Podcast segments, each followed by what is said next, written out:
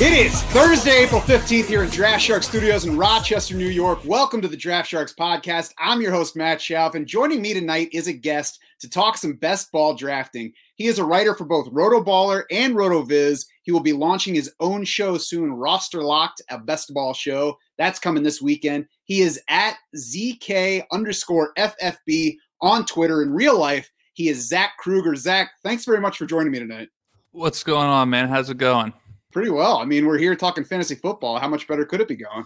It's a great way to spend a Thursday night. Uh, and I took a personal day for Friday for MLB The Show coming out tomorrow. So that's my little uh, plug for that. But uh, yeah, it's it's a great night. A lot of things to look forward to this weekend. Yeah, we might be grown ups, but you don't want to grow all the way up too fast. No, no, I'm very I'm very proud to come home today and tell my wife I took a personal day for a video game on Friday while uh, while, while she works. But uh, yeah, I, I, I'm I'm not ashamed. I've been waiting for this day for a long time, so we're we're gonna take it on stride. But we got fantasy to get to first, so I appreciate you having me on. Hey, yeah, and if you're watching us tonight or listening to this afterward, you might have already started following Zach on Twitter as FF Troglodyte. Zach, does the change in your name on there mean that you have moved out of your cave and you now walk among the people? Yeah, they've recently let me out into society. They've allowed me to uh, purchase into a home to live amongst people. Um, I've been very thankful to, uh, you know, graduate to this society. I'm using money now, using currency. Uh, yeah, I shaved. Apparently, shaving cream makes it a little bit easier, not as painful. But I'll, I'll try. I'll try that the second time around. but uh, but yeah, yeah, no, uh, just switching up a little bit, trying to make my hand a little bit easy. Troglodyte's a difficult word to spell. That's right. And you never know the the market that you're in. You there, I'm sure there's a large chunk of people who are like, "What the hell is a troglodyte? And why do I want to listen to something that lives under a rock?" Yeah, they didn't know. I've I've been asked that a couple different times. Um, you may actually be familiar because you you like the Eagles. Are you familiar with the Preston and Steve radio show? Uh, not not much now. You you're aware of them though. So uh so, so one of the guys on there, uh Steve Morrison, he's I guess like the comical relief of the show. Uh at one point in time he had referenced somebody as a he used the words knuckle dragging troglodyte and I had never heard that word before and I was like that's kind of a wild word. So I, I looked it up, saw what it was. At the time I was trying to really just get on fantasy Twitter and some people you know have like their regular name, some people have a little something goofy. So I went with that. I enjoyed it for a few years. Now I'm trying to uh take the more professional approach, I guess, with the initials in it. But um, yeah, it was fun while it lasted up until a few hours ago when I changed it finally. there you go. Now the fun stops. Now it's all business. Yeah, So- it's business now. Zach's best ball drafting takes will, will not get out of my Twitter feed lately. And really, that's why I wanted to bring you on and talk to you about some of the trends that we've seen so far in best ball drafting, primarily on FFPC, best ball 10s drafting. We're going to look at some favorite values. We're going to look at some movers. We're going to talk some drafting strategy for both formats. Um, first, though, Zach, how long have you been playing fantasy in general and best ball in particular? Fantasy in general, uh, it's actually funny. I look back at it because I first started on Yahoo, and like even for my home leagues now, I still do it on Yahoo. One time, I Mhm. wanted to get like a couple of buddies of mine, like 2007, to try a Yahoo league. I was just like, yeah, like I'll set it up, like it'll be so cool. I'm basically the only one that even drafted a team. I actually forgot about it, and then they never did anything. So that's definitely not when it started. Um, but it, it was when it first like crossed my mind. 2008, 2009, maybe a couple years after I attempted to do it, someone else actually had a real league that they let me in. And then 2016 is when I kind of started to take it more seriously. But since about 2008 or 2009, I've been playing at least one league every year, and then slowly building on that. Best ball, I really started to kind of hammer it out last spring, um, right at the start of draft season. I did mostly best ball 10s last year. Um, and this year, I'm kind of trying to dive into a nice mixture of FFPC, best ball 10s, and underdog. But being on RotoViz, being able to use a lot of their best ball tools is makes it really easy to get sucked in because there's just so many ways that you can try to find an edge with what they have, and their tools are just awesome. So um, it, it makes it fun. You just want to keep on drafting. And now that we're all like six years or so into this whole best ball drive, and you know we get more outlets offering games every year, eh, it's it's it, it's weird to be in the spot now and be like, why didn't we play this format earlier? Like, where was this before it arrived? Why didn't anybody think of it before those MFL tens? Because I mean, it's such a I, fantasy football, the thing about it that makes it so big in the first place is how easy it is to get into, how easy it is to stick with throughout the year. It's not baseball. You play once a week. And then you take the needing to set your lineup out of it and you can just draft teams, which is, which is everybody's favorite part anyway. And then, you know, you can do it as many times as you want. I, I don't know why we haven't been doing this all along. Yeah, it seems like such like a easy I, I, mean, conceptually, you know, it is easy on the surface. Obviously, roster construction is a whole other beast. But even some of my friends who are like more casual fantasy players, I tell them about best ball, they don't know about it, and I'm like, oh yeah, like you just kind of draft your team, you forget about it, and they it's kind of mind blowing to them that they almost don't even have to play fantasy football to play fantasy football. You draft it for a couple hours and you're done. But I'm like, yeah, like you guys should kind of check it out. I think I would still like to do a format, and I will one day where I can where I can add and drop players, but keep the best ball mm. scoring format because I think that would be a little bit more fun. Um, but yeah, removing the stress of having to set your lineup and constantly get burnt by like that one or there's one or two bad decisions that you made, like I'd rather just make all my bad decisions on draft day than than than than every week. You know what I mean? So yeah. not having to go through the weekly struggle of having a bad decision or two is definitely nice. I really like the best ball scoring format, and I want more people to play. Yeah, and it's kind of replaced the off-season mock drafting for now. Um, you know, instead of doing these mock drafts where we're all kind of trying things, everybody's drafting actual teams. I think it gives us better ADP, and it certainly gives us ADP from starting much earlier in the year. And that's, you know, kind of the basis for what we're focusing on tonight. We're going to go position by position, look at some ADPs, look at some values, talk about guys we like or don't like. Let's start with QB and jump right into it. And first off, last year's high scoring at the QB position overall has the top of the position pushed up higher than usual. Uh, and, you know, everybody else is kind of following them up after that. Eight quarterbacks inside the first five rounds of FFPC best ball drafts now not quite as high in best ball tens. The top eight are spread through round seven. Zach, how much are you gravitating toward getting one of those top eight or, you know, top five, top six, if it's a different group for you? How much do you care about getting one of those guys or do you not care so much? So it definitely kind of depends, and I will say that when it does come to some of the RotoViz theories with how to build teams, I I really do try to stick to them, um, mainly because they're they're suggestions and they're things put up by people who have been doing this a little bit longer than I am. So I assume that because they've been doing it longer than me and they've won that way, I should probably at least somewhat follow suit with that. One of the things that they talk about, um, Shawn Siegele in particular, is kind of focusing more on getting your quarterback, the first quarterback, not before round six. And then by the time you leave round 12, it's probably when you want to have an FFPC, probably your third quarterback to really optimize win rates. So I do play around with the roster construction explorers at RotoViz. I kind of keep these lessons learned in the back of my head when drafting. And obviously, I'll take anybody who falls to me, but I'm really not looking at any quarterback prior to round six unless it's like a guy who I really like, or I just think that maybe I'm trying to stack a team. So I, I, I sneak a Lamar Jackson in there with the Mark Andrews, who I took in the third or fourth round or something like that. But usually I try to at least follow some of the rules that have been laid out and proven win rates um, with some of that stuff. So I'll take them if they fall to me. But I, have been getting more like the Russell Wilsons, the Jalen Hurts, the Matthew Staffords. If I'm taking an early quarterback, that's probably about as early as I'm going for my QB one.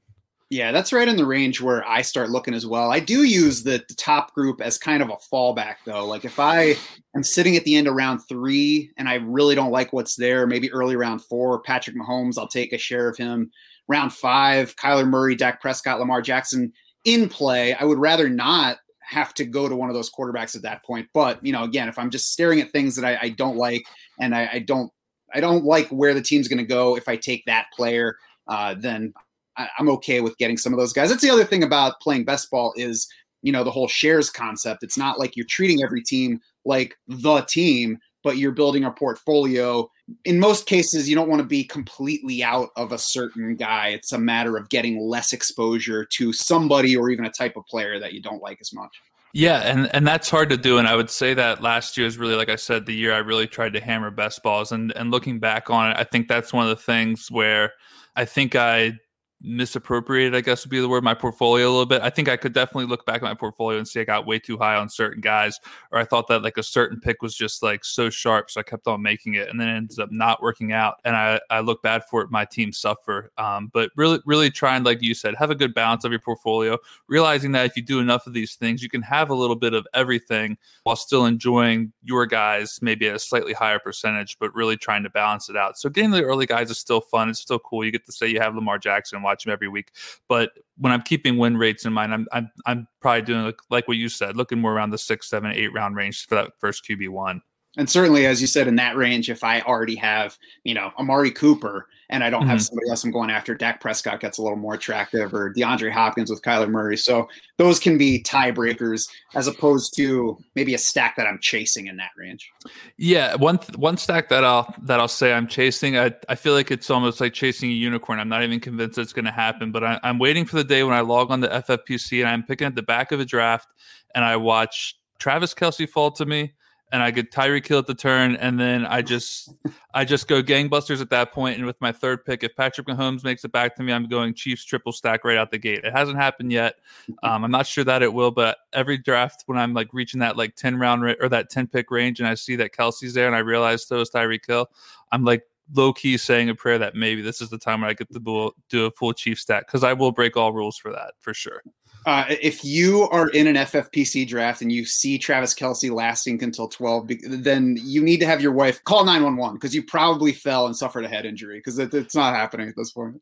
Yeah, he makes it to seven, is the latest he's been taken. so I, I realize really it's probably more so banking on a late Tyreek Hill than it is than it is Travis Kelce, which is possible. Tyreek Hill I'm looking at now. He, he the latest he's gone is 18th, so I could get seven, eight um, or I could get Kelce, you know, mid round and maybe Tyreek Hill on the on the bring back. Um, and then you're just clutching the rosary beads, waiting for Patrick Mahomes in the third, and you really you're now you're cooking with something. Ay, Dios mío. Beyond those guys, those top quarterbacks that we don't want to take, who have been your favorite targets? You might have already named one or two of them in the group that you mentioned before, but who are your favorite targets once you are looking quarterback? Yeah, I mean Matthew Stafford is kind of one of those guys who I'm I really like the situation that he's in with Sean McVay. I think it is important to remember that just a few years ago we actually did see Jared Goff look good in the offense.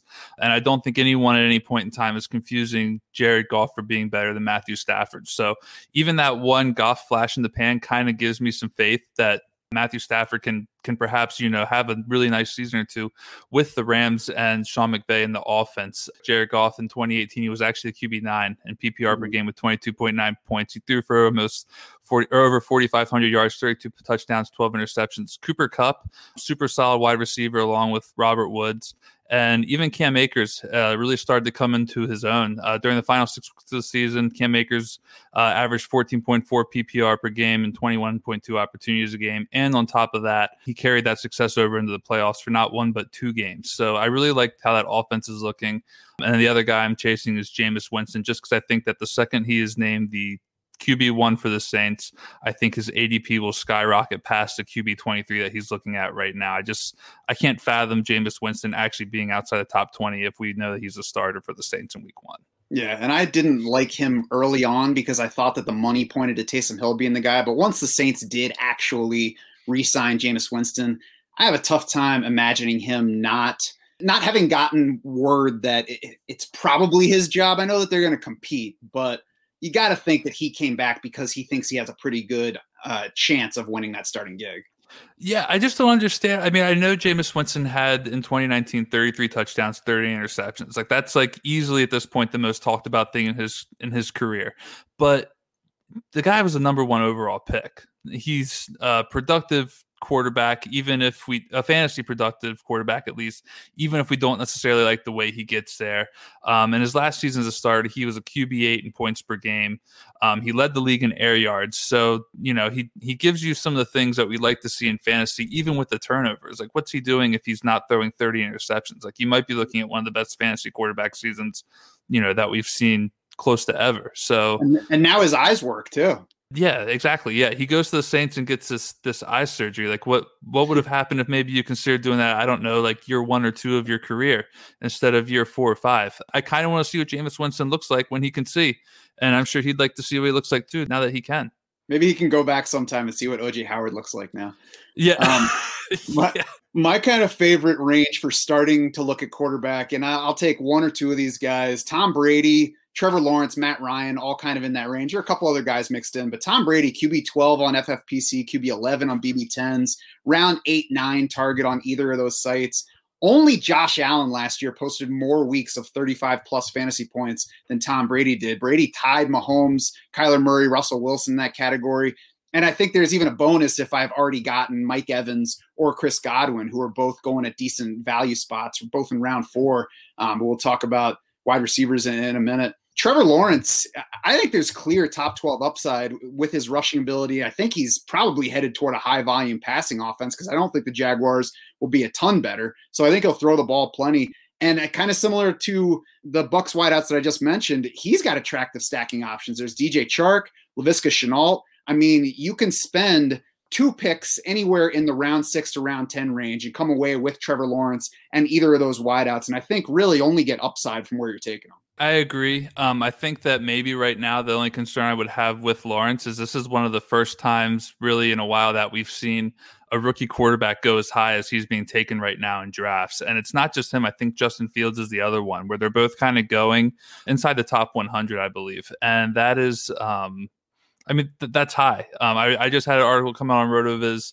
uh, the other day where I looked at the win rates of rookie quarterbacks since 2017 and kind of trying to find a way that we can get an edge taking a rookie quarterback as a third quarterback rather than maybe getting a quarterback in that 12 round range because the suggestion is is that you know by round 12 if you have three quarterbacks you boost your win rate. But sometimes you don't have a guy you like there. Maybe you lose a guy who you thought you're going to take and now maybe you're trying to pivot. Rookie quarterbacks can kind of be that pivot. There's um, i think it was nine out of 12 it was, it was 66.7% of the rookie quarterbacks since 2017 who started 10 or more games had an above average win rate. And those guys mm-hmm. are mostly going in like the 200s so that's not going to be trevor lawrence but that could mm-hmm. be you know, that could be Mac Jones, that could be Trey Lance, where you're gambling on those guys. So I do like Lawrence. The stack, the ability to stack him with Chark and Shenault is great. Um, and maybe even Marvin Jones, too. We didn't even talk about him, but Marvin Jones could be another great stack option as well. So I do love Lawrence there. His price does concern me, but I've, I've drafted him as well. And I, I'm with you as far as the logic goes. I, I, I don't hate it, but I will be curious to see if, if we end up overvaluing him by the time the season rolls around. Well, and even if you want to avoid the young, pretty one, you can go for the old guy, Matt Ryan, in the same range, going even a little bit later. And, and really, the bet, I think, for a long time has been pass on Ryan when he's in the top 10, buy on him when he's low. Right now, he's QB 16 and ADP, and Julio Jones is sitting on the board until round four. So even in a three wide receiver format like BB10. So Matt Ryan, Julio Jones is probably more attractive to me right now than it should be. I'm either going to get to December and be like, oh, yeah, it was Julio Jones season and I'm partying now, or I'm going to be like, you guys remember Julio Jones? Yeah, well, what we'll be talking about is Julio Jones being healthy for 16 games and, and scoring his final touch, final only touchdown of the season in Week 17 when the playoffs have passed. So that that could also be the other concern, but hopefully that's not the case. Hopefully he's healthy and he's fine in the end zone. Because I, I mean, Julio in the fourth round. When are you going to find that again? So at quarterback, we talk about the guys we like. Is there anybody that you're avoiding? You're not too high on Trevor Lawrence, but is there anybody that's just kind of like you're not even close to drafting either just because you don't like them or because they're just going at the wrong spot for you? So it's funny you bring up Matt Ryan because I wrote him down, and it's not even because I don't like him. It's just because there's some rumors that that the Falcons could take a quarterback, and I like him at his price tag right now, but I question whether or not it could maybe get a little bit lower if they do decide to take a rookie. And I'm kind of just waiting on him there. there. There's other quarterbacks who I'll take right now over Matt Ryan, kind of in those similar spots, just because I think that maybe if they did opt to go with a young quarterback, that his ADP is probably going to dip a little bit more. But I mean, generally speaking, like Deshaun Watson was kind of the obvious answer. Like I'm not drafting Deshaun Watson right now. We don't need to get into all that. If if you pay attention to the league, you know what's going on there. But kind of right now, I think all the values are pretty appropriate. I'm probably staying away from Ben Roethlisberger just because I'm not even sure I'm convinced that he's going to be healthy um, for the full season. He's he's not young at this point in time. I'm I'm not going to be drafting Ben, but there's not any guy who I really would say I feel strongly about. Like I I definitely can't take him. I probably won't, but at the right price and on the right build, maybe I do. I don't think Ben Roethlisberger is ever healthy at this point. I, I think he's just going to be kind of, you know, a, a little bit off 100% for the rest of his life.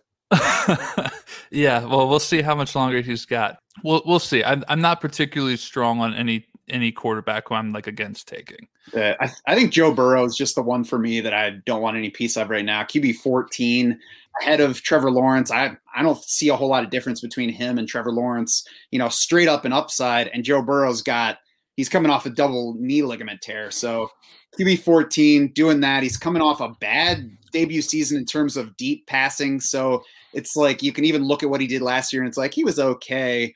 I'm not excited about what happened already. So when you put him in that range with other guys that are much easier to feel good about, you know, guys we've already mentioned, it, along with Kirk Cousins, even Carson Wentz, I'd rather be off Joe Burrow now. We'll see how he is in August, and I can maybe hedge on that a little bit by taking Tyler Boyd or even adding a couple shares of Tee Higgins at his high price.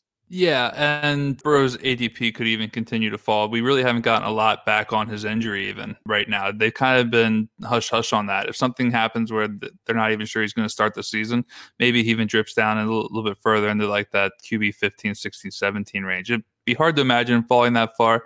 But again, if you can get him at a value at any point in the draft and you like his wide receivers, which I do, you know, Tyler Boyd and Tee Higgins, but I, I'm with you on Burrow as far as – you, you just kind of don't know. And there was definitely room for growth in some areas. Now, you mentioned your article on win rates for rookie quarterbacks. So, mm-hmm. uh, you care to tell us any more about what you found in terms of what we should be trying to do with rookie quarterbacks? The thing that I think I really found just with that was that talking about grabbing your final, your third quarterback in the 12th round, that that's pick 144 overall, essentially but the average ADP for rookie quarterbacks since 2017 was something like 239th overall. So like you're really getting rookie quarterbacks on the cheap, and obviously part of you know finding a, a bargain in, in fantasy in any draft at any position is kind of getting that guy who you think you could see a path to success for at a low cost. Which is why I even broke it down to as far as 10 games goes, because obviously drafting a rookie quarterback doesn't do you any good if they're not playing games. Patrick Mahomes is not worth drafting in best ball drafts. Surprisingly,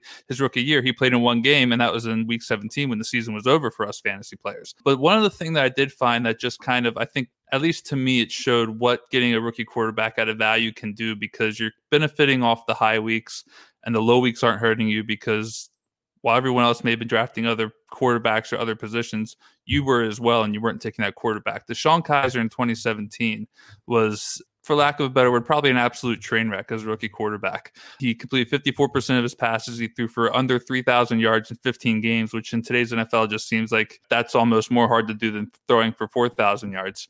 Um, he threw 22 touchdowns to just 11 interceptions. He rushed for 419 yards and had five touchdowns as well. Despite being the quarterback 35 with 15 points per game, he still managed five QB1 weeks and he had an above average win rate of 8.9%, which was near the top for rookies. It wasn't number one, it was number eight. So over rookie quarterback since 2017, DeShone Kizer, despite his disastrous rookie season for real life football, had the eighth best win rate among rookie quarterbacks over that span, simply because you could get him on the cheap. He was 253rd overall that year, and he was you were benefiting from his high weeks, and his low weeks didn't really hurt you because you had other guys playing over him. Daniel Jones was the other one. He had the second highest win rate. He was going 278th overall his rookie year at 10.5%. So really with the rookies, what I just kind of liked finding was if you do decide to get those later round guys after pick 200, that's when you can really start to see that you are just, I mean, at that point in time, you're talking yourself into whether or not you can see them playing. Can you see Trey Lance playing for whatever team he he's being drafted by?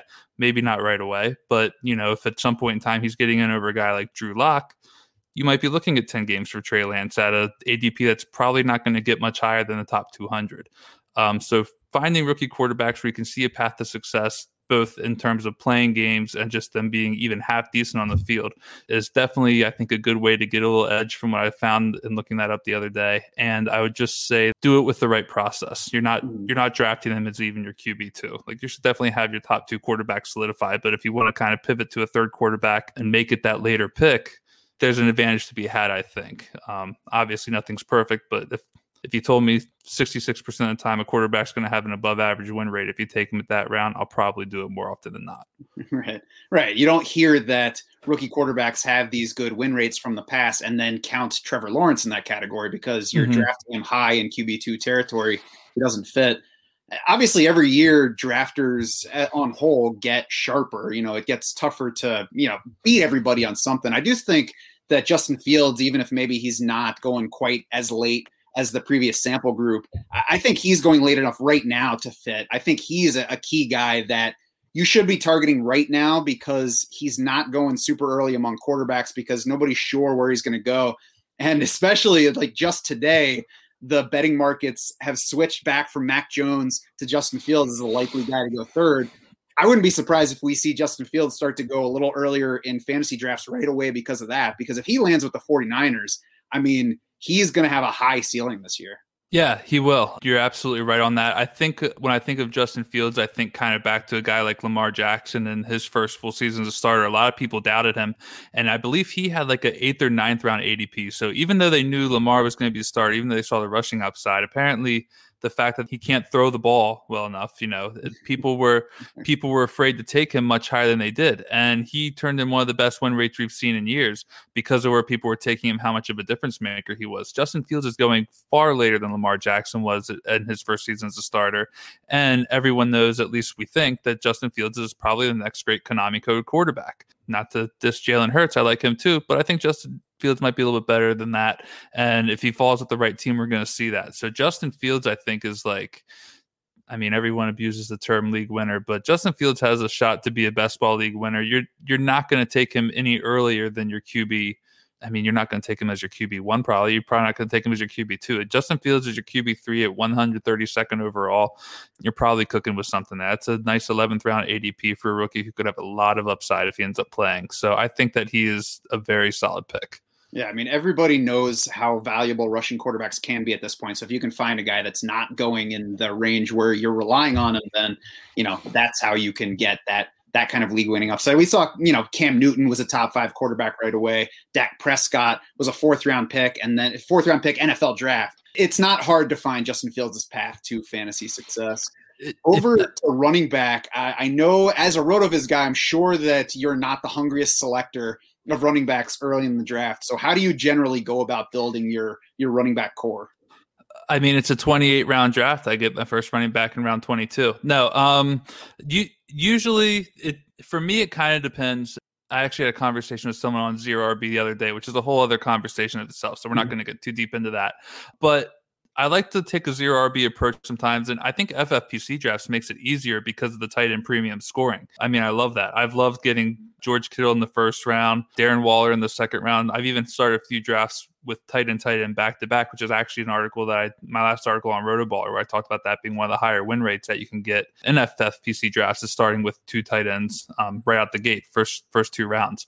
So depending on where I'm drafting is kind of how I determine where I might start trying to tackle. I don't want to be so desperate at running back that I'm trying to secure a guy who I might not necessarily believe is going to be a top 12 guy. And, and I'm fine with chasing a lot of different guys later. I have a few guys here I'll get into. So usually if I'm picking like in the back half of the first round, maybe like seventh or eighth round, that's probably where I'm looking more for like George Kittle, maybe Darren Waller, depending on who's there, or I'm going with one of the elite wide receivers. Um, I got no problem going with something like Davante Adams and Stefon Diggs to start a draft, Tyreek Hill, any of those guys. And I love the tight end tight end start too. So if I if I think I can even GM that in there, I absolutely will. Tight end was a huge difference maker in FFPC drafts this past year. I, I think that was like 11 tight ends were in the top one was it top 150, top one, top 50, something like that. I have to look it mm-hmm. up. I pulled it up at one point in time, but they're, they're a big difference maker. It's a good edge mm-hmm. and it makes going zero RB, I think, a little bit easier. Even in other formats besides FFPC too. I mean, there's there's so mm-hmm. much mm-hmm. running back hunger still, especially in best ball drafts. I was doing an underdog draft that's ongoing now, but the first nine picks in that draft were all running backs, and we're talking about you know, half PPR start three receivers format. So it's not like it's particularly running back heavy. I was surprised. I was sitting at 10 and I had to choose between Devonte Adams, Tyreek Hill, Travis Kelce. It was too much. I was like, can I please get an extra pick here? Because these guys are gifting me too many things. I don't know which box to open first. Yeah. I mean, that's, and you, you kind of hit the nail on the head. People go crazy with running backs sometimes. I think maybe you get stuck in a draft with people who are just out to prove zero RB wrong. So they just go out there and they hammer running backs to the point where you just, you're shaking your head at, at some of what they're doing, which is why I'm kind of fine just getting getting the value where I think there there exists some at running at wide receiver and tight end and going running backs a little bit later. There's an advantage to be had. Wide receivers definitely have been the more productive position over the years. So to to know that I'm walking out with, you know, a couple top guys out of the first three or four rounds, I I like that. And I I'm pretty confident in the running backs we have later that can that can produce when called upon. Yeah, and I would say even if you're not a zero RB guy or you don't want to wait too long, if you are sitting there and you're saying, I don't really want to take this guy yet, I don't want to take Cam Akers ninth in the first round, but he's the next guy. that's I think when you're really making the wrong pick. Don't force it because you feel like you're going to miss out. That's when you go to another position. Say, I'm not going to take the next guy there. I'm going to take the best guy here, and I'll, I'll, make up for that elsewhere. So, with all that in mind, wh- who are your favorite targets and values overall at running back? So my favorite one right now is Jeff Wilson, and I and I hope I'm right on that. Um, obviously because I've been drafting him, but but also just because I, I think that his value is really jumping out to me right now. Um, he's going as the RB thirty in FFPC drafts. He averaged over thirteen point three PPR per games last season. He rushed for over six hundred yards and seven touchdowns, while adding another three touchdowns on uh, through the air. And then even in the championship week, he had over twenty seven PPR points in the championship week. So he he definitely went on a high note for fantasy drafters. The one thing that really stood out to me with Jeff Wilson is if you remember last year in the offseason, there was kind of some questions about what Raheem Mostert's status was going to be with the team. There was like these contract negotiations. He's kind of an older running back. Yeah, he had a great season or whatever. They were kind of hesitant to give him even a little bit of a contract that, that he wanted um, after the season. The interesting thing with Jeff Wilson is Jeff Wilson was scheduled to be a restricted free agent so obviously, any offer that's going to be made to him, they, they can counter with and retain him. But rather than even let him test the restricted free agent market, the 49ers went out and signed Jeff Wilson before the Super Bowl had even ended. And I think that that kind of speaks a little bit to maybe how they view him and how they value him going forward. You know, so they were hesitant with Mostert. For Jeff Wilson, they went right out there and, and got it done. They kept him in house. And Mostert, I think, is 20 or 29 this year. He was banged up last season. I'm very high on Wilson, and he's cheaper than Mostert right now in drafts. So I am a sucker for him. I'm, I'm not going to lie. I, I love the way he runs. I love the way he plays. I love the way he produced last year. I'm very much into Jeff Wilson. I don't want you to break into the Jonas Brothers song about him, but uh, yeah, I, I, think that the best ball format was basically made so that you could feel comfortable drafting 49ers running backs because mm-hmm. I, one thing that we know about Kyle Shanahan's backfield is it's not going to be one dominant guy all season, but it's going to be everybody. Everybody's going to score points, and that kind of lack of certainty always makes these guys go later than really they probably should, especially just for their spike week value. I agree that Je- Jeff Wilson going later than Raheem Mostert, you know, makes him the better value. I think that they're going in a range too where you can stack them with back-to-back picks, round seven, round eight. For mm-hmm. example, you can get Mostert and Jeff Wilson, and especially if you started your draft with – you know, one or zero running backs through the first six rounds, all of a sudden you've got some nice value there. Yeah, I mean, absolutely. I, am not sure that I've done any Wilson Mostert stacks, but I've seen them online. I've seen people posting them, and and they're intriguing. I mean, you know, assuming that Mostert's healthy, there's no doubt that he's explosive. If you're getting the the chunk of those points, whether it's from one or the other, and then you you hope that the offense is going to be a little bit better with whatever quarterback they take. If Jimmy Garoppolo doesn't start the whole season, you could be really holding some nice value at the running back position by making those two picks stacked or individually. I'm not necessarily out on Mostert. I just am going Wilson over them, mm-hmm. but I I mean the stack for those two could be very very good as well.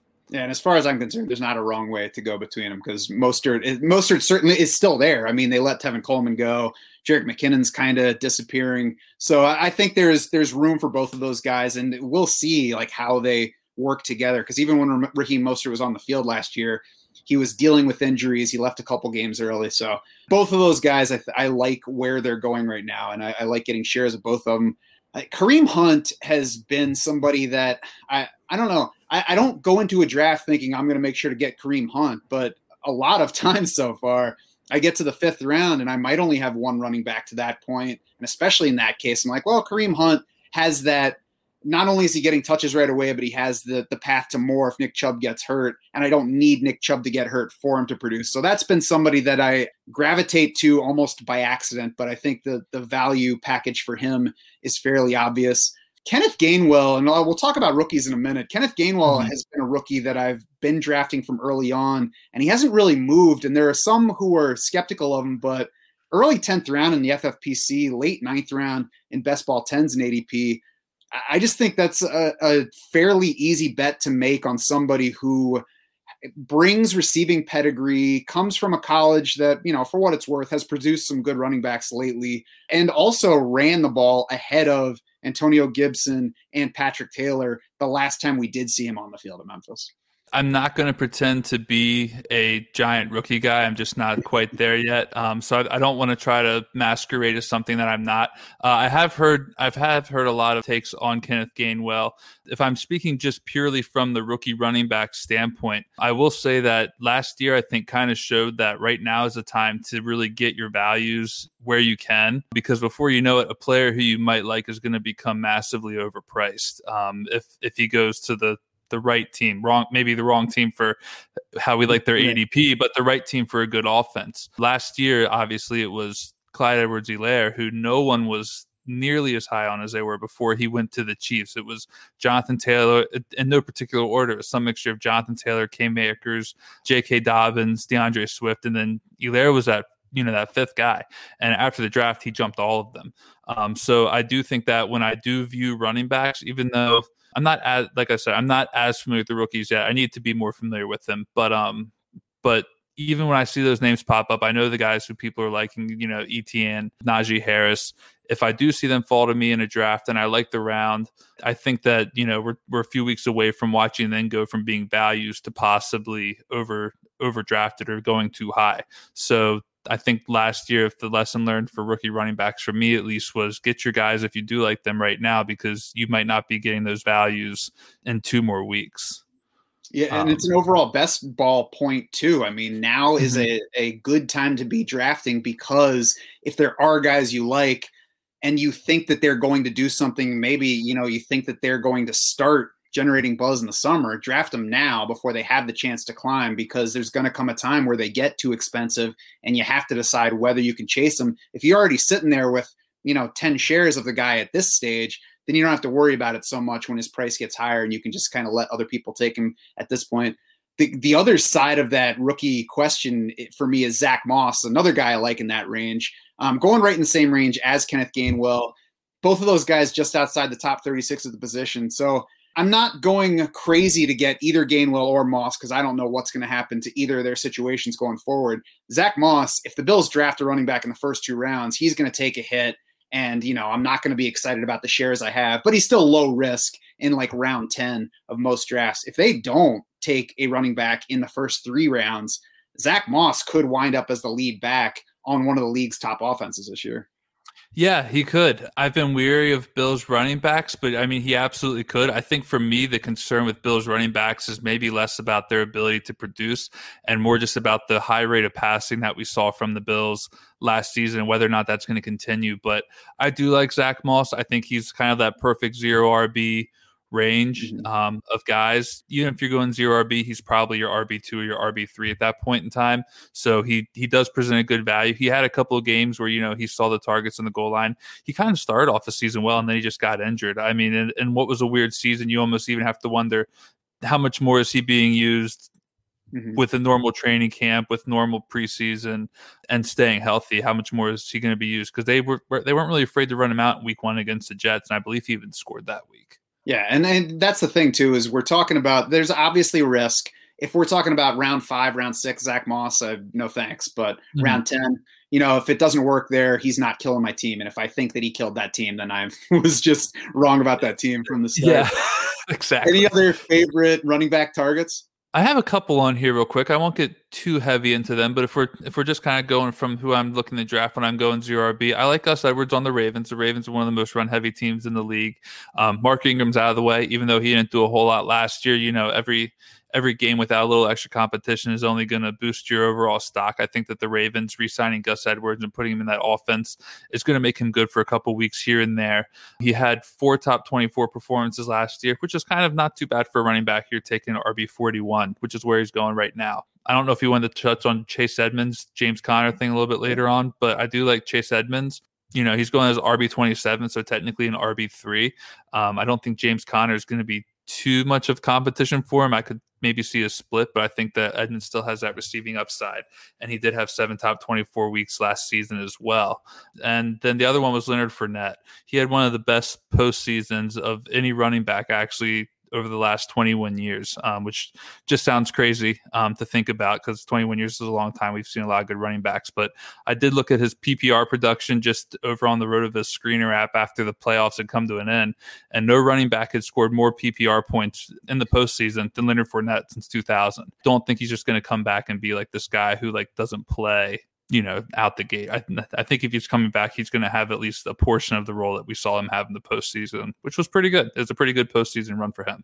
Oh, yeah. Um, yeah, yeah. So I think with Chase Edmonds, I knew that they were going to add somebody. I think most people expected them to add somebody. So from that standpoint, adding James Conner is one of the less scary additions that you could make. You know, I don't think it keeps them from drafting somebody. Maybe they do that as well, and maybe that makes it a rougher situation. But I think if you've been drafting Chase Edmonds, then you're happy with how things are right now. And I think that he's a solid value at where he's going. James Conner, I, I wish that I had taken a little bit more of him. I wasn't because I just wasn't sure that he was actually going to sign somewhere. I mean, I expected that he would sign, but I, I wasn't sure. I could see him being the kind of running back that just kind of disappears. So you know, it's a it's a decent landing spot for him, especially because Chase Edmonds was not getting goal line stuff versus Kenyon Drake last year, and James Conner is at least bigger and stronger than Kenyon Drake. Uh, Leonard Fournette, the the Bucs backfield has scared me as well, and, yeah. and I'm kind of glad that they signed Gio Bernard just so that I can feel a little bit better about not jumping into that one so much, but kind of in the vein of the Niners backfield. I mean, there's going to be points. I think the Bucs will continue to be excellent. I think there mm-hmm. will still be rushing touchdowns scored. So this is where to take Leonard Fournette, where you're not going to have to decide whether to start him the week where it happens to be, you know, 22 carries for Ronald Jones. Yeah, and then and I mean, I agree with you. Obviously, you worry about a timeshare and, and whether or not they're going to try to find a way to actually jam in three or four running backs a week. I think one of those guys is probably going to end up being an, an active, uh, probably Ke'Shawn Vaughn, unless something happens to one of those other running backs or something. No, Bruce Arians says it's going to be a breakout season for Ke'Shawn Vaughn. Well, maybe everyone on the Bucs will break out this year. You really just you really just don't have any way of knowing. I mean, I understand coach speak is reliable, but yet we somehow just don't seem to trust it quite as much as we we should. But uh the Bucs backfield is scary, but like you said, and like I'm saying, I'm drafting Leonard Fournette right now. I'm taking him in drafts. I just think that his price tag is too good. And I believe I even saw when I was looking earlier when we were looking back at ADPs, like I think his ADP has dipped a little bit even since the Gio Bernard signing, which Probably. is just almost it's almost kind of hilarious. I mean, yeah, I like Gio Bernard too, but I'm not scared about Leonard Fournette. Like if I was being scared off Leonard Fournette, it was because of the idea that Ronald Jones is still on the team, not because they signed Gio Bernard. No, nobody actually likes Gio Bernard. That's why he grew the mustache to try to curry some favor. Hey, um, I'll, I'll, take him. I'll take him. uh, so, any big movers before we move on to wide receiver? Any big movers in ADP that you've seen since the start of draft season that have changed your strategy for drafting them? Guys that you used to target, but you don't anymore because they're too expensive, or guys that have fallen, so now you're scooping? I mean, my biggest ADP regret is without a doubt AJ Dillon. Um, if we if we want to start about what a hilarious season AJ Dillon season was, and I was very confident in that as far as that goes. I've got the other side of the AJ Dillon thing, and I, I mm-hmm. haven't been an AJ Dillon fan, so I didn't get caught up in in his price inflation. But Aaron Jones, since he signed, has moved up and, you know, it doesn't look like a lot, his movement, but it's significant because of the range where it is, where just a few spots makes a big difference. So in best ball 10s, he was the 15th overall player in February, running back 11 on the board in that point in ADP. In April draft so far, 10th overall, now RB8 in best ball 10 drafts. FFPC, he was the 19th player overall, RB12 in February. He's up to RB9. He's now at the 1 2 turn in those drafts. Mm-hmm. I mean, I'm not out on drafting Aaron Jones because he moved up. I think he's probably in the range now where he should have been to begin with if we had known that he was coming back to the Packers. I, I am kind of sad though because he was like this round two beacon back in February and early March where, you know, it's in this range of I don't really want to take Antonio Gibson right there. I don't feel great about DeAndre Swift. Aaron Jones, I think he'll stay with the Packers, so I'll go ahead and take a shot on him and cross my fingers. Yeah, I th- I think really too. If you talk about Aaron Jones's value, I don't think that you can say that he's too he's too high. I I would even maybe argue that your concern if you weren't drafting him was maybe that what if he came back to the Packers and so did Jamaal Williams? Like now that now that Jamaal Williams is gone, I mean, I I have Aaron Jones in a dynasty league. I can tell you the most frustrating thing about having Aaron Jones was never what he did when he was on the field. It was the fact that Jamaal Williams was being run out on the field to replace him, and Aaron Jones can do do everything Jamaal Williams can, only better. And now, if it really ends up being the top two backs of Aaron Jones and AJ Dillon, like AJ Dillon's not catching those passes that that Jamaal Williams did last year. At least we don't think. So if you can get Aaron Jones at the end of the first round, beginning of the second round right now, like we could potentially be looking at you know one of the best seasons AJ, Aaron Jones is going to have um, in 2021, with possibly that much more receiving upside existing now that Jamaal Williams has uh, has left. I have no problem taking Aaron Jones anywhere right now. If you got him in the second or third round, then congratulations. If you didn't if you didn't mess up those first two picks, you probably won your league. right. And on the other hand, if we do end up seeing AJ Dillon end zone targets in the regular season, we might find Aaron Rodgers just like jumping to jeopardy by the end of October. Yeah, yeah, he he might be asking for a career change sooner rather than later. And I did see a couple of the Jeopardy highlights. He was he was he was good at it. I don't even know if I can say surprisingly good, but he was pretty good at the highlights that I saw. So he definitely has a career there if he's not happy with the offense. yeah. So over to wide receiver. How do you tend to build your wide receiver corps? Well, since I like to go wide receivers a little bit more often, I'm definitely kind of just targeting those those big splash playmakers early. I'm mm-hmm. not afraid to just come out of the gate if I'm, you know, if I'm not going to draft tight end early, which really if I am going tight end, and we'll talk about that more later, I'm really trying to target those elite two or three tight ends early. And then maybe I I don't know if I'd like a guy like Mark Andrews. So if I'm not going tight end early, um, depending on the format, I'll I'll go three or four wide receivers out the gate early. I'll try to get get me some Mike Evans, get me some Calvin Ridley, some Justin Jefferson, Stefon Diggs, Michael Thomas. I think it, I know at one point in time he was going like the third round, which just seemed hysterical. I know that he wasn't that great, but at one point in time, he's going in the third right now, 27.3 yeah. overall. Like, I'll get Michael Thomas in the third round. I'll get him in the second round if I worry he's not going to make it back to me. I like having those elite wide receivers, those solid pass catchers. If I think that there's a path where they could possibly see more targets because of the talent around them, then I'll certainly target those guys maybe a little bit more over others and teams with high pass volume. AJ Brown's you know the next wide receiver in the Titans offense is uh, it, it's Josh Reynolds right now. I, I, think AJ Brown could just be a target hog right now unless they add someone else in the draft. Um, and then Jonnu Smith is gone, who didn't do a whole lot for them um, over the course of the full season. He did a little bit at the beginning, but I really like AJ Brown, you know, and, and his potential target volume. Again, I like Michael Thomas, assuming that Winston's a quarterback there. Um, Terry McLaurin, I could just see him catching one DGAF ball after another from from Ryan Fitzpatrick. Um, I love the explosive early guys, so I'm definitely targeting them, and then I'd probably try to round it out with some of like the uh, the slot wide receiver guys. Those, those guys who are going to just add that nice pad, padding to your floor with your high upside receivers that you grabbed early.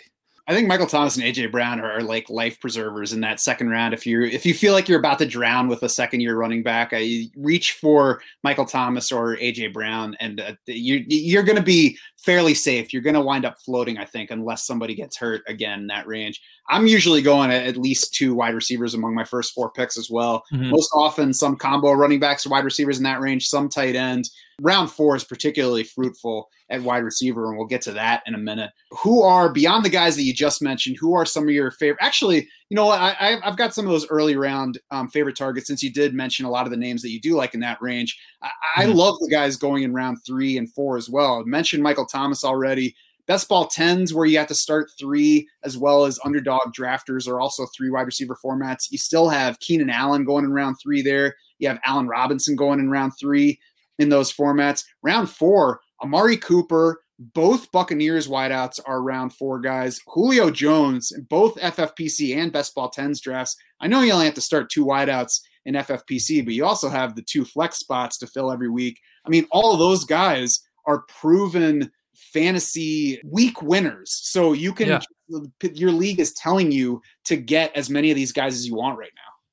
Yeah, I mean, if I, I would say that if you want to make an argument to be anti-zero RB, it's exactly what you just laid out. It's that that third and fourth round where you can look at your first two rounds. You can you can take running backs who, if you know, I don't even know if you want to make if you're, if you're going for the anti zero RB approach. You might even say, I don't even really care if I like these running backs. I'm going to take them because they're there, and I know I can go into the third and fourth round and get some of these guys who all have top 12 potential, who could all turn into steals I think people are more surprised that Julio Jones is going in the fourth round than they would be if I told you at the end of the season he was a top five wide receiver. Might be top five is a little ambitious, but you get what I'm saying. That you know, no one's no one I think is going to be surprised if somehow Julio Jones has one more big season in him and just looks like an absolute smash at his current ADP.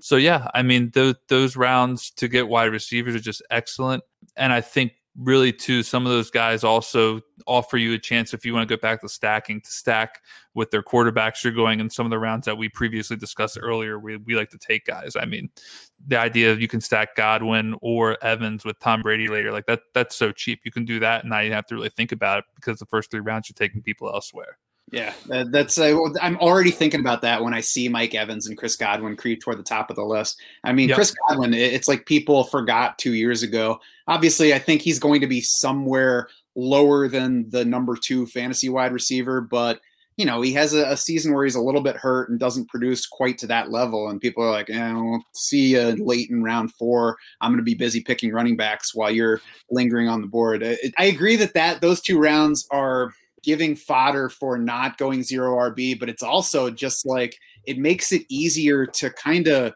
let the draft come to you.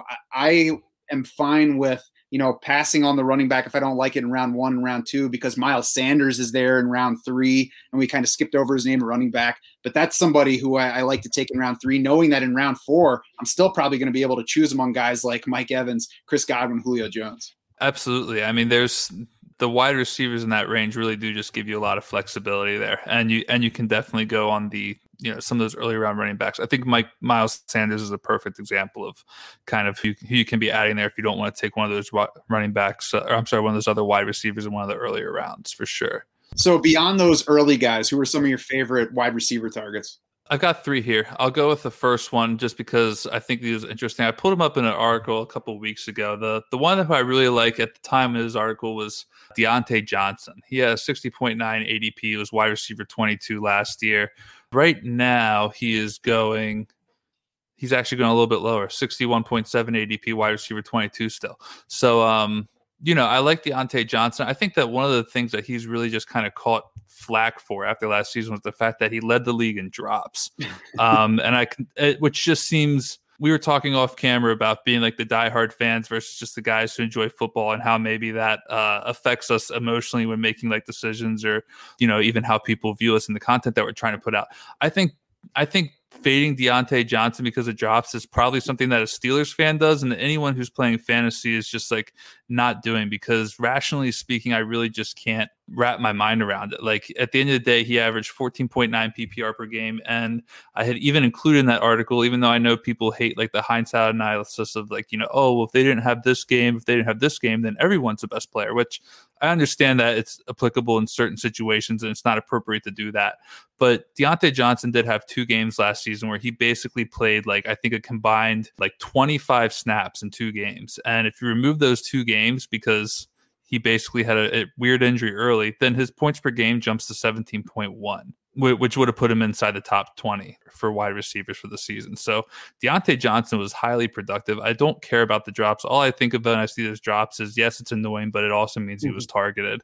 Um, mm-hmm. And if you look back just over the course of the last few seasons at wide receivers who led the team in drops, if I told you you weren't allowed to have them on your fantasy football team, you'd probably be annoyed at me. Like you don't want a primetime Brandon Marshall, like that. That's fine. Like I'll I'll take him if you don't want him. That's that's good with me. So Diontae Johnson is one of them. I like him at his price tag. He's going as a as a low end wide receiver too. Another one is Tyler Boyd. Again, we don't know if Joe Burrow is coming back, and that quarterback room is probably a disaster without him. But I like him, and then I like Sterling Shepard. He's going as a wide receiver, sixty five. I think that hopefully Daniel Jones has a bounce back season from what really can't be much worse than twenty twenty was for him. Hopefully Kenny Golladay and Saquon Barkley in that offense open things up a bit. And Sterling Shepard's really been kind of a reliable operator in the slot, and maybe a PPR darling who we're not talking about as much as we should because he plays for the Giants and Daniel Jones is his quarterback quarterback.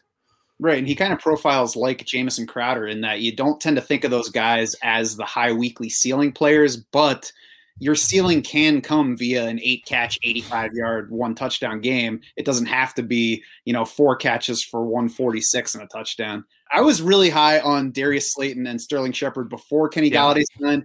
I do still think that they both make plenty of sense in the 60s. When I've drafted since then, I get less excited, but I tell myself, like, Kenny Golladay is not going to have 190 targets. There's still going to be stuff there. I do think that overall it helps Daniel Jones, who I was already kind of looking at as an upside option, QB 22. You know, could be a very late second, could be your third quarterback with upside. We already saw him that he's capable of delivering top five weeks when everything's going his way.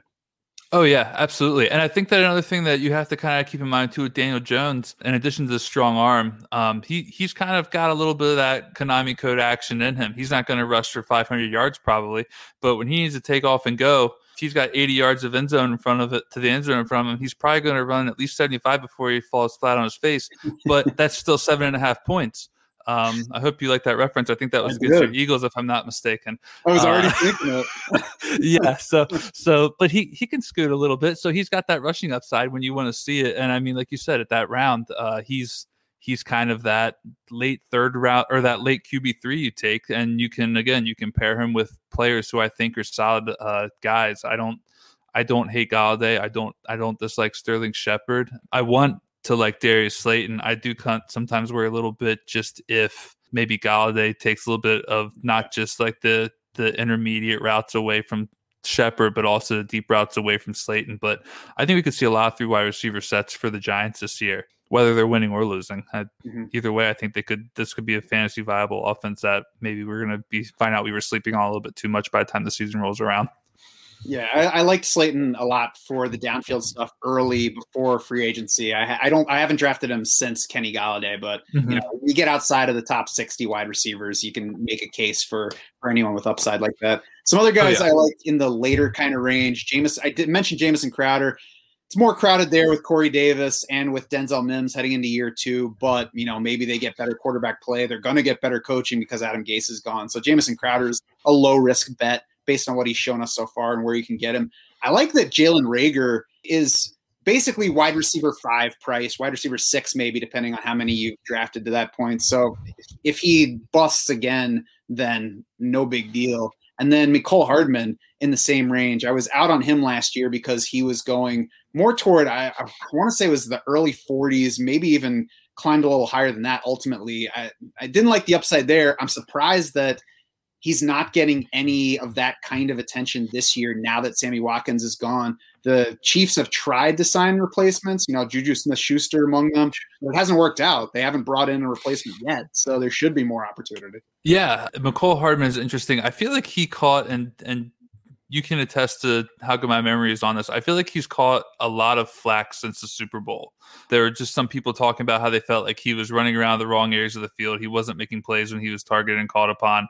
And I think people are kind of low on him for that. I, I, mm-hmm. I feel like I heard a little bit of talk on that, but I mean, at the end of the day, he is explosive. I think he was one of the more efficient rookie wide receivers in his first year in terms of a fantasy points over expectation, was just the metrics that we use over here at RotoViz. So there could be a path playing um, for him to play and do well. And as ADP, like, why not? Like, right. you, you shouldn't really be afraid to take Chiefs wide receivers. Like, be afraid to take Patriots wide receivers. Be afraid to take Lions wide receivers. Maybe don't be afraid to take a, a guy with wheels who's playing with Patrick Mahomes, so you can get as a wide receiver five, six, seven in your fantasy draft. It's at, this is where the portfolio comes in. Sprinkle some mm-hmm. sprinkle some high upside players in your portfolio a little bit. Right. It, last year he was going in the what's his path to production spot in the in the draft. Now it's like the why not? If he gives me a couple of big games, then I've won. And if he doesn't, then I should have enough other guys on that roster to, to make up for it. Any noteworthy ADP movers that you've seen at this position that maybe you've changed your mind on? Even if you haven't changed your mind, maybe it could be like Aaron Jones where he moved up, but you're following him up. Yeah, so this one uh, you actually already touched on this guy just a, a, tad bit, and it really stood out to me recently. But I know there's been some really weird rumors going around about Jamison Crowder like not being a Jet or whatever. I don't even know why that matters. I don't know why a guy not being a Jet is like a bad thing, but his ADP has fallen. Let's see, it looks like he was going around 140ish right now. He's being taken like outside the 225 right now. Like Jamison Crowder has plummeted. I guess the idea of leaving New York has scared drafters. I don't really know what it is. Like I can't logically wrap.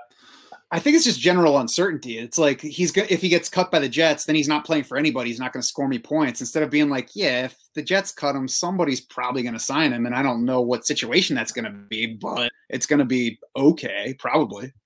Yeah, it's probably going to be okay. And if if you're going to let him fall outside the top 25 or top 225, like why am I not taking Jamison Crowder? Like what what is that ADP? Jamison Crowder right now, he is going as the wide receiver 64 right now. So that's like that's like a wide receiver like 6 right now. Mm-hmm. A wide receiver 6 range. Like he's much better than that, even if he is playing with the Jets. If he's not playing with the Jets, he's going to go somewhere probably and be successful. Like we were talking about him as one of the more premier slot wide receivers. He's going a couple picks after Cole Beasley, who even he should probably be, be higher.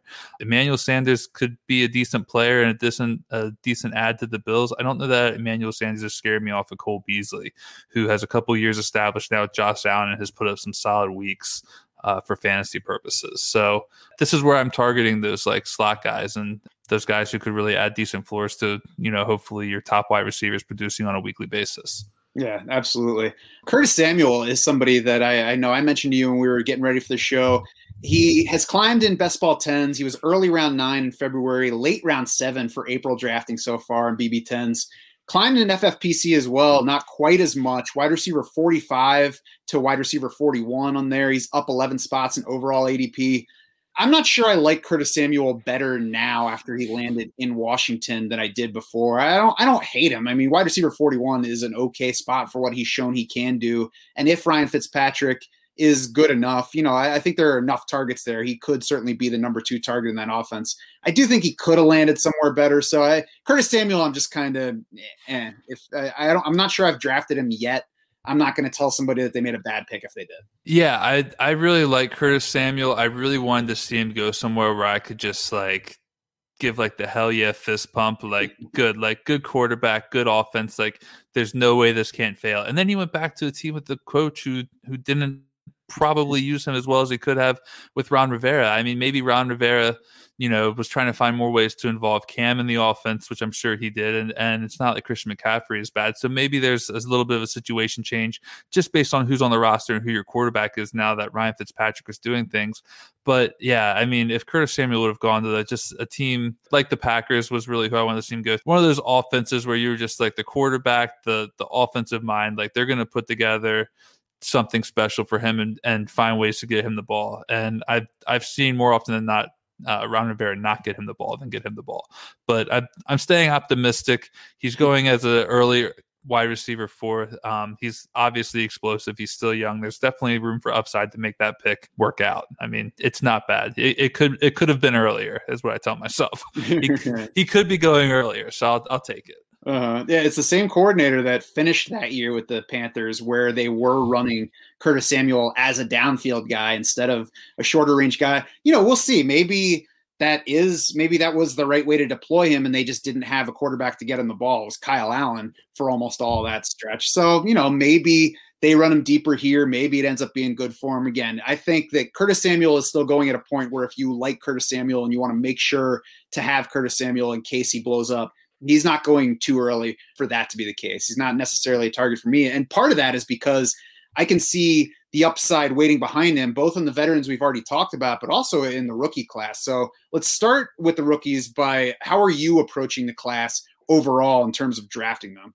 So again, not not the biggest rookie guy. Um, I'll tell you one thing um, right off the top that – what scares me the most with rookie wide receivers, and this isn't, it's probably shouldn't even scare me as much as it does, but I don't want to get stuck holding the bag for whoever goes to the Ravens. That scares me, and I worry that it's going to end up happening. And like the second that that first round wide receiver goes to the Ravens and he's getting three targets a game, and you log on to Twitter and you see Ravens Twitter trying to to act like he sucks and it's like no he doesn't suck. This this team just runs the ball 56% of the time. Like that's what happens. I don't want to get stuck holding on to that guy. Um i've i've talked to dave caban over at rotoviz and a lot of these rotoviz guys are definitely a little bit more immersed into the the rookie wide receiver class and, and just the rookies in general than i am. Dave talked to me a little about jalen waddle um so he's now kind of a guy who i'm targeting in drafts. Another guy who i've been weirdly getting a lot of i think an underdog draft terrace marshall from lsu I I, had seen some stuff on Terrace Marshall that I liked, and I've I've seen some people kind of even touting him as maybe being better than where he's probably going to go in the draft, um, just based on the class. So again, it's not the most intellectual rookie talk. I'm still waiting until kind of the draft happens to really get into that. But I, I, I kind of approach rookies more on just the hearsay with what I'm reading. Mm-hmm. I, I do a little bit of looking into it. I just committing them to memory right now is definitely not something that I've done much of. So, uh, mm-hmm. it, what can you share with me if I, if I'm heading into a best ball draft? Let's take it that route. What can you share with me on a rookie wide receiver, and how should I go about that over these next couple weeks? Well, first of all, I, did, I had Darren Armani of Fantasy Mojo on here uh, a month or so ago, and he okay. said that he's found that there are good win rates on rookie wide receivers that you're okay. taking. Well, rookies in general that you're taking this time of year, and we talked about it with the running backs. Is they're almost all going later now than they mm-hmm. will when they get drafted. So I mean, it, we're all concerned about getting the one that goes to the Ravens, but as yeah. long as you do it late enough, you know, you should be okay whether that guy helps you or not. I've been passing over Ja'Marr Chase because he's going inside the top 30 wideouts, DeVonta Smith, Jalen Waddle, just because they're going a, a, fair amount earlier than the other rookies. I don't have anything specifically against Jalen Waddle.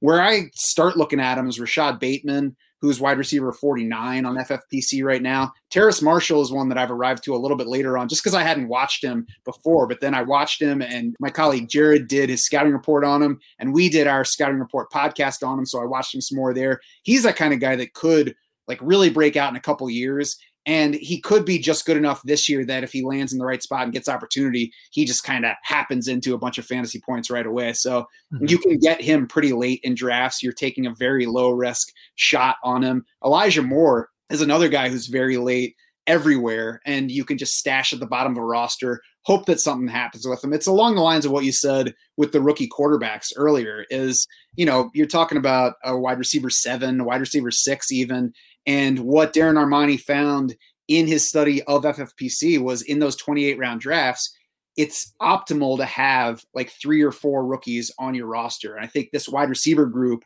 is where you can do that. You can, you know, you're taking probably eight wideouts or so, make three of those those rookies that could go anywhere from the second half of round one to round three. Mix it up if you're doing a bunch of teams so that you kind of get your hands on a, a bunch of different ones. And some of those guys are probably going to pop. And at the very least, they're going to offer some value from where you get them. Okay, good. So you're making me feel better about this. Um, and and the wide receiver I've taken a lot of. I pulled it up while you're talking here. Um, was actually Tylan Wallace. I have a lot of mm-hmm. him. I saw some people talking about him a lot. Um, we have one guy over here at Rotoviz, Sam Wallace, who I'm not sure if he likes him for any reason other than just the same last name, brothers. but yeah, like the, it might be more of a, a family thing, but I'm I'm trusting that Sam is is not being biased towards family members and that he's taken because he likes him. So I'm willing to. I, have taken some Tylan Wallace, and also just to touch on what you had mentioned earlier. I think if I were to actually try to hammer out what I am doing, it is kind of what you outlined with like getting the guys later. Just because, and again, maybe this comes back to the fact that it's just not my strong suit with rookies right now. So I don't want to be caught drafting these guys high and kind of getting into something that maybe I don't feel educated enough on to be doing mm-hmm. right now. So it is some of those lower end guys. Elijah Moore after his pro day is a guy who I've tried to get a little bit of actually. So you mentioned him as well. I like him. Um, but I would say right now my rookie approach is probably like cautious and it's probably cautious because there's just not confidence there. I really kind of worry more about rookies after the draft. So this this weird season of me like drafting dra- doing drafts where there's rookies in there and I like don't quite know who I want to take at a certain ADP. I kind of err on the side of caution and just realize that some guys are probably going to turn the values just just organically. I was drafting uh Kadarius Toney for no reason other than I I know people are saying he might go in the first round and they hate him and I might hate him too at the end of the day. But maybe he goes in the first round. People are like force feeding him targets on the right team and that works out. I don't know. That that could be very poor logic. I might not ever be welcome back to the show. So I apologize if that was what I, I apologize if that was a nail in the coffin but he is going like even Kadarius Toney, who I you know I'm not excited about long term, but he's going in that range as long as you're taking him where you're not risking anything. Maybe he mm-hmm. lands like Mecole Hardman, where he doesn't really deliver, but he goes to a team that gives him enough chances that he has a few of those spike weeks. And if you're getting two to three spike weeks from somebody that you took, you know, in round 18 plus, then you're you're good. Yeah, I mean, maybe he's Henry Ruggs, but he's like ten rounds cheaper than Henry Ruggs was last year, or something like that. That's so that's not bad. At least I know that when we're drafting, if we're drafting together, I can just go ahead and grab Tylen Wallace around before um, you're planning to do so, since you're going to be waiting. Is it Tylen Wallace? Did I out myself by calling him Tylen? Yeah. see, like I, am gonna have to go on my Twitter bio. I'm gonna I'm gonna pull Dynasty out of there just because uh, we'll just No, you, keep just, you just call it Dynasty and you can pretend that that's how you pronounce it. Yeah, well, you know, tomato, tomato, right? It's, yeah, I, I prefer the Scottish pronunciation. So, Yeah. tight ends to wrap things up here. What is your approach to this position? You've talked a lot about uh, getting those top three. Um, I first of all FFPC because it's different from everything else where it is tight end premium. Um, what's your approach to the position in FFPC best ball drafts? A couple weeks ago, I did an article on Rotoballer just about starting tight end, tight end as being one of the highest possible win rates you can get at FFPC leagues um, over the last four years, I guess, since 2017. Um, I think it was just over 11%. Like if you just start tight end, tight end in the first two rounds, it's yielded about 11% win rate. And that's not even factoring in other things like where you're taking players at optimal positions like quarterback in like the sixth or seventh compared to like the third or the fourth. But I I really love starting tight end, tight end out the gate where I can get it. Um, it usually ends up being more Kittle Waller than it does Kelce and another elite tight end, but I do love starting that way. And if I don't, then I'm just kind of like looking to like fade these guys and realize that I'm probably leaving a draft with four tight ends regardless. So now it just kind of becomes more about guys who I like and maybe not necessarily so much like these elite guys who you don't even have to worry about whether or not they're going to turn in a big week or not. You just draft them and forget it. But there's a lot of tight ends who I like. I, I I got a couple late round guys so we can get into a little bit later on. But if I don't get you know one of those two elite guys at least, then I'm probably fading the round until we get the TJ Hockenson area of the draft, the the Dallas Goedert, the Logan Thomas, even Evan Engram, which we can talk about him too because I, I do like Evan Engram. If I don't land mm-hmm. the elite guys, I'm probably just trying to compound value where I think it exists for guys who either have been good or should be good based on this upcoming year, if that makes sense. Like, I, I don't think Evan Engram is a bad football player. I think he mm-hmm. was maybe a victim of some bad things that happened last season. And Daniel Jones not being a stud. He had one touchdown last year. Like that's that's gonna that's gonna cap your upside no matter who you are. Hey, he had the one rushing touchdown too, so don't, don't forget that. Oh yeah, yeah, he did. He did. I forgot about that one.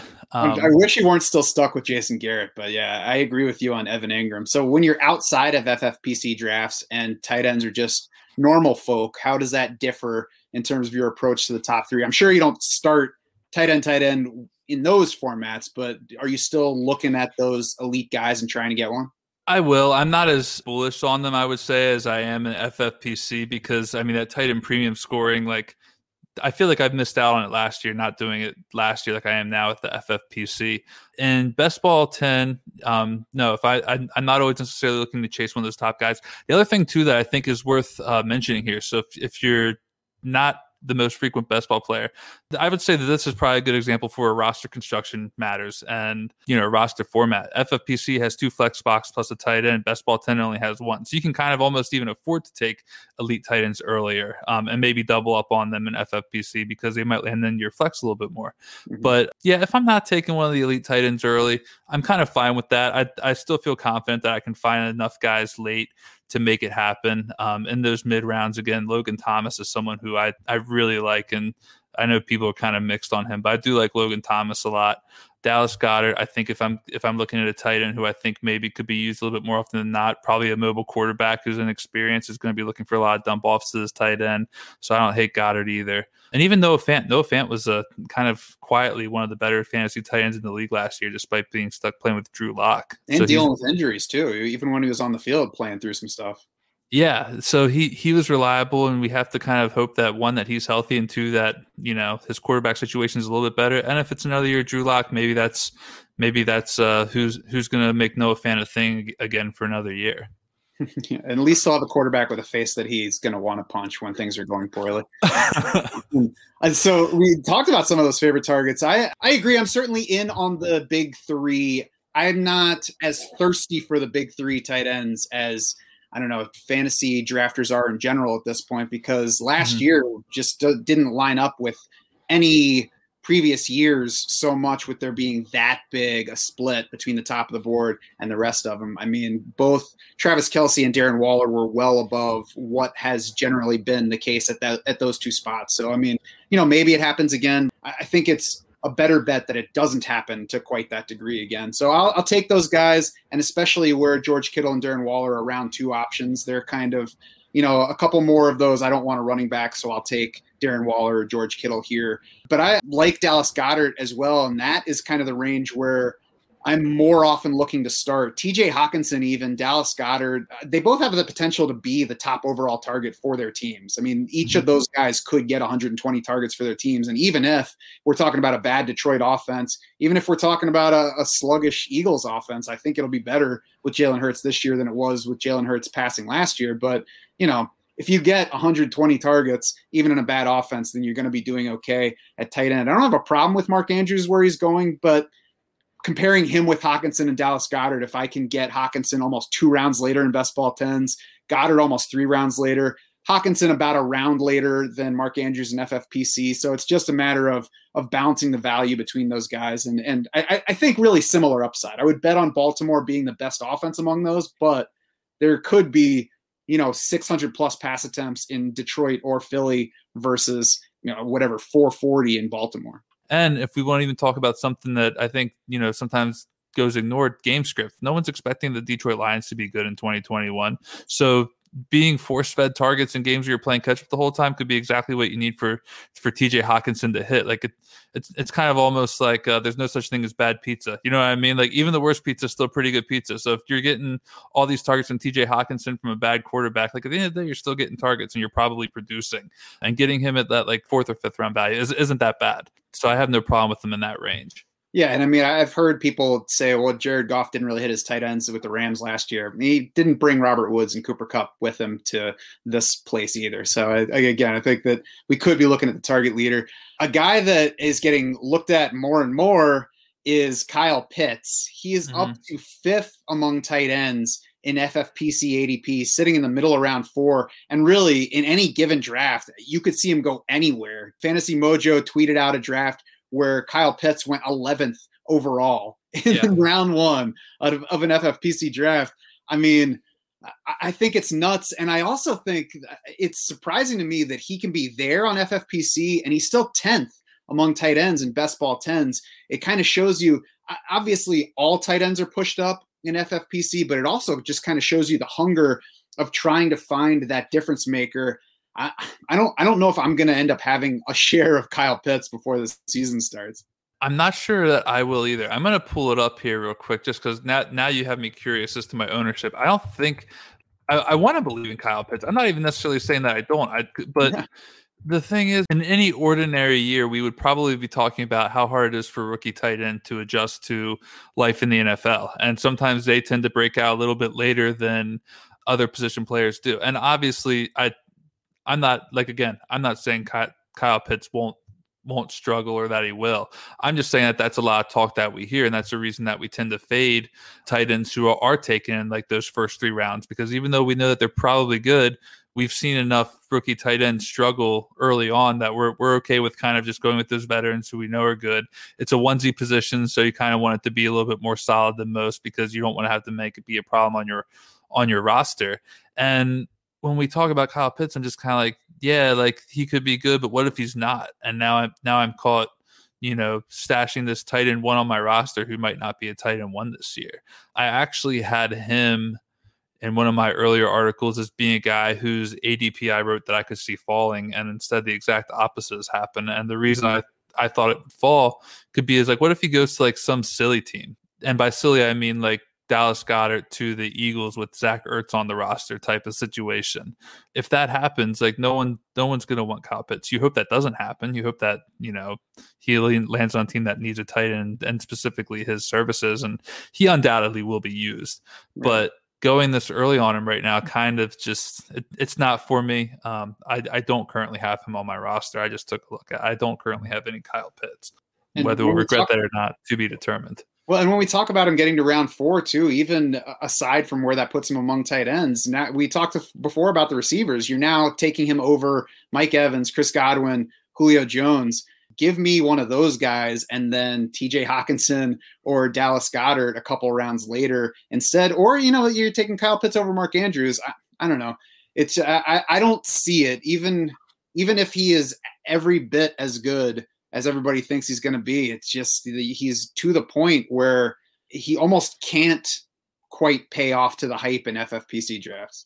Yeah, and I was just going to say, th- like, I think the thing that maybe drafters aren't asking themselves, at least not honestly, is just how good do we need Kyle Pitts to actually be with where we're taking him right now?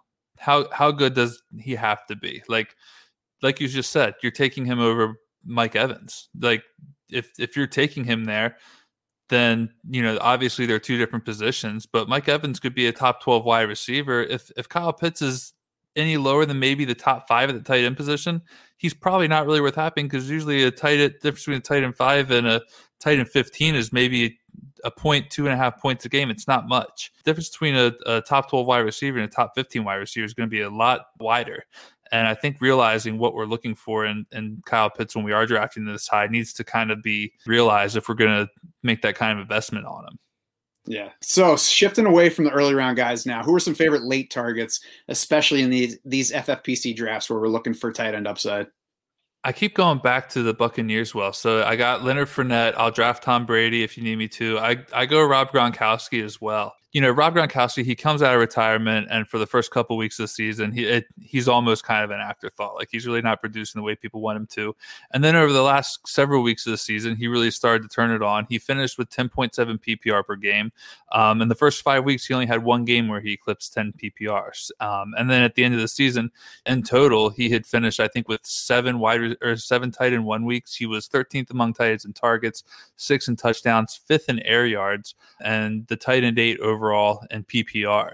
He's going currently as a tight end 23. And the only argument I've really heard for people with not wanting Rob Gronkowski is OJ Howard, who has one not done nearly as much as what we expected when he came out in the league in 2018, I believe it was 2018 OJ Howard, and also he's coming off of a Achilles injury, which is known to take away your explosiveness, and it's not even the easiest injury to come back from, and Gronk was out snapping OJ Howard when OJ Howard was playing in the limited time that he was playing. So I really just don't see Rob Gronkowski going away. I don't think he's, you know, coming onto the Buccaneers so he can ride the coattails of Tom Brady um, to another Super Bowl when I think he wants to to be on the field. He, he wants to have his hand in dirt. He wants to be playing. He wants to be out there producing.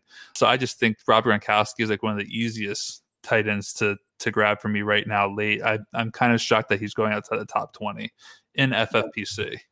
Yeah, I could understand it early when we didn't know whether he was coming back, but once that was confirmed, it, it's a it's a pretty easy pick. And OJ Howard returning, especially if he is limited at all physically, it could even be good for Rob Gronkowski because both of those guys are good blockers. So mm-hmm. if OJ Howard's back to take some of the blocking, maybe it frees up Rob Gronkowski for a little bit more route running. There were times last year where he just wasn't getting that many targets in some games. So, you know, maybe that helps a little bit. I think there's a, a, lot to like down in that range. I think Eric Ebron is surprising, similar to Rob Gronkowski and how late he's going. He's he was productive last year, and mm-hmm. you know I'm sure that they run the ball a bit more in Pittsburgh this year, but it's still going to be a pass leaning offense. Tight end 24 down. I think there are plenty of options for just like filling out your tight end spots in FFPC. We've got Blake Jarwin, Gerald Everett, Jared Cook, Chris Herndon. I mean, all those guys are are basically free. You you don't if they don't do anything, they're not hurting you. Yeah, they're they're not. Um, I I guess at that point in time, you're worried about taking those guys to.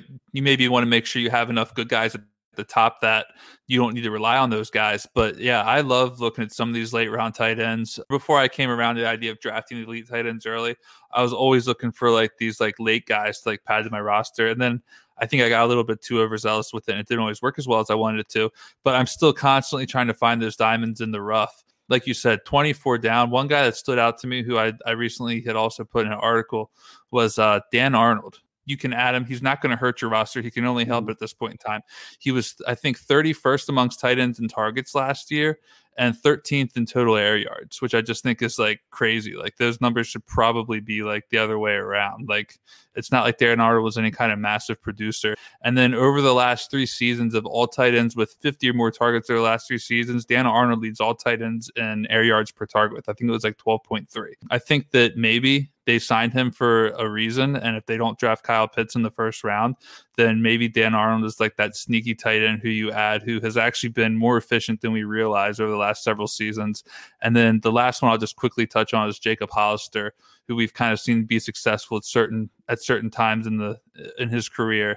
Um, now returning with his old college quarterback Josh Allen in Buffalo um, maybe to take over Dawson Knox's spot. So again, these aren't super sexy names. These aren't guys who I'm saying go out and they're gonna they're gonna make you look like a, a genius if you draft them. They're gonna be the tight end one that you're seeking. But if they give you a couple usable weeks, maybe they're they're lifting your team up a little bit higher than you initially expect with some of these other late round tight end guys. Right. And nobody was excited about Logan Thomas this time last year. He was the guy that you stashed late and he turned into all of a sudden this this target hog. The Bills apparently aren't satisfied with Dawson Knox so far. So I think there's certainly upside to Jacob Hollister. Dan Arnold was a, a college wide receiver and mm-hmm. looked like he was going to break out with the Saints. And then all of a sudden he wasn't a Saint anymore. So I'm I'm very curious to see what happens with him there because Matt Rhule's college teams did absolutely nothing with tight end. So mm-hmm. I don't know how much of it's him, how much of it's Joe Brady in the offense, because certainly the the Tigers at LSU had you know Thaddeus Moss, Moss. Sullivan. So maybe the tight end does fine. I think that it's certainly worth betting on Dan Arnold for where he's going and for how much they signed him for. It's not a huge amount, but it's a, it's decent money for Dan Arnold. So I, I think he makes. I always look at him. I'm like, yeah, but Carolina did what I expected last year and not use Ian Thomas. But obviously, they signed Dan Arnold for a reason, as you said. Yeah, I hope they did. Uh, I hope it's not for depth. I think uh, if he can survive Kyle Pitts, I think it could possibly be a wheels up for a, a Dan Arnold season. I will say I definitely liked Logan Thomas last year. This is probably this is probably bragging here, but it was in my first ever fantasy article that I wrote. It was about three tight ends who could emerge as as uh, potential stars down the road in fantasy. One of them was Eric Swoop, and that didn't work out. The other one was Darren Waller while he was still in the Ravens at the time. The other and the last one was Logan Thomas. So now when I like see those guys playing now, I'm like, hey, like my first fantasy article wasn't half bad. I probably should have quit after that, but but here I am now, like slowly crushing my hit rate. But there you go. I was very yeah. excited for Logan Thomas. You should have been like Barton, unplugged and then walked away when the the console got unplugged. I should have just left.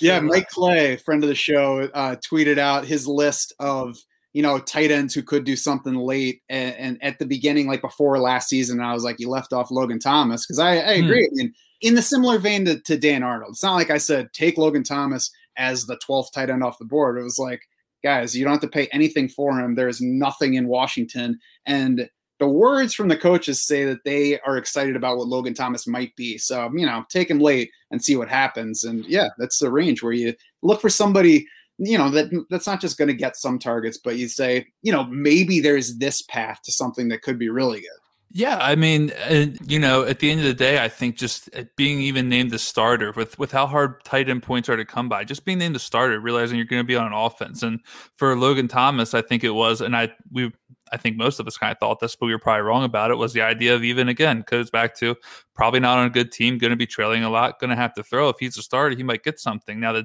defense ended up being pretty good, but they still targeted him a lot in that offense, and it worked out. But yeah, I liked Logan Thomas. I'm always trying to find that tight end diamond in the rough. I think it's probably one of the easier ones to to look for. Um, maybe you don't always quite get the return that you want with the Logan Thomas or Darren Waller, but even if they're averaging eight points a game, you're probably a genius because he's a top 12 tight end. right. Might not be Logan Thomas, but you know, maybe you get last year's Dawson Knox. He scores a couple touchdowns for you. Yeah, if they score two touchdowns over this season, they're probably a tight end 12 by the time the season's wrapped up. He is at ZK underscore FFB on Twitter. He's kicking off his new show, Roster Lock, this Saturday night. Zach, tell everybody where they can find your stuff. You can check me out over at RotoViz and also at RotoBaller is where my articles will be uh, getting posted throughout the course of the off season the uh, channel I'll be start. I'm sorry, not channel. My show I'll be starting roster locked a best ball show. Um, as you mentioned, is going to be kicking off this Saturday. Dave Caban and RotoViz will be my first guest. We're going to be doing a live $35 uh, FFPC Classic Best Ball Draft. And real quick, I'll plug it more on my own show, but just because these people are tuning in here real quick, I really just kind of want to use it as one way, a, a way to connect the best ball community a little bit more. Maybe even people who haven't played best ball, check it out. And now maybe my show sparks an interest in it because they now get a chance to see some of these drafts take place without having to put any skin in the game themselves to do it. Hopefully, we seem like we're some cool guys who are fun to talk to and hang out with and, and know a thing or two, and uh, we can use that to bring the community together. I'm also looking forward to having on, uh, you know, just just guests who also like to do the same thing I do: draft best ball, produce content, talk about that content, all while drafting a team live on air. Hopefully, we can get some picks that are spread out a little bit so we can interject some banter in between. But um, I'm really looking forward to starting the show out. I hope it's something that people find entertaining and worth tuning into um, every week to check out. Sounds good, man. I'm looking forward to it. And thanks for joining me on here tonight. Absolutely. I'll have you on my show uh, in a couple of weeks, hopefully, here. But I appreciate you having me on. It's an awesome opportunity. You're a really cool guy. I appreciate talking with you. Absolutely. Glad to do it. And I look forward to taking Tylan Wallace a, a, a round before you do so. Hey, that's Tillin, and don't you correct me. that's going to do it for this episode of the podcast. If you're grinding best ball drafts right now, or if maybe we just got you pumped up to jump into some, head over to draftsharks.com, get some help. Our 2021 projections are live to help you find some values versus ADP, as well as some players to avoid. The MVP board is live as well, evolving with every pick throughout your draft to help you build your roster. Become a DS Insider today so that we can help you win your draft and all year long. You can also find us on Twitter. We are at Draft Sharks. I am at SchaufDS. It's S C H A U F. For Zach Kruger and the entire Draft Sharks crew, I'm Matt Schauf saying thanks so much for swimming with us.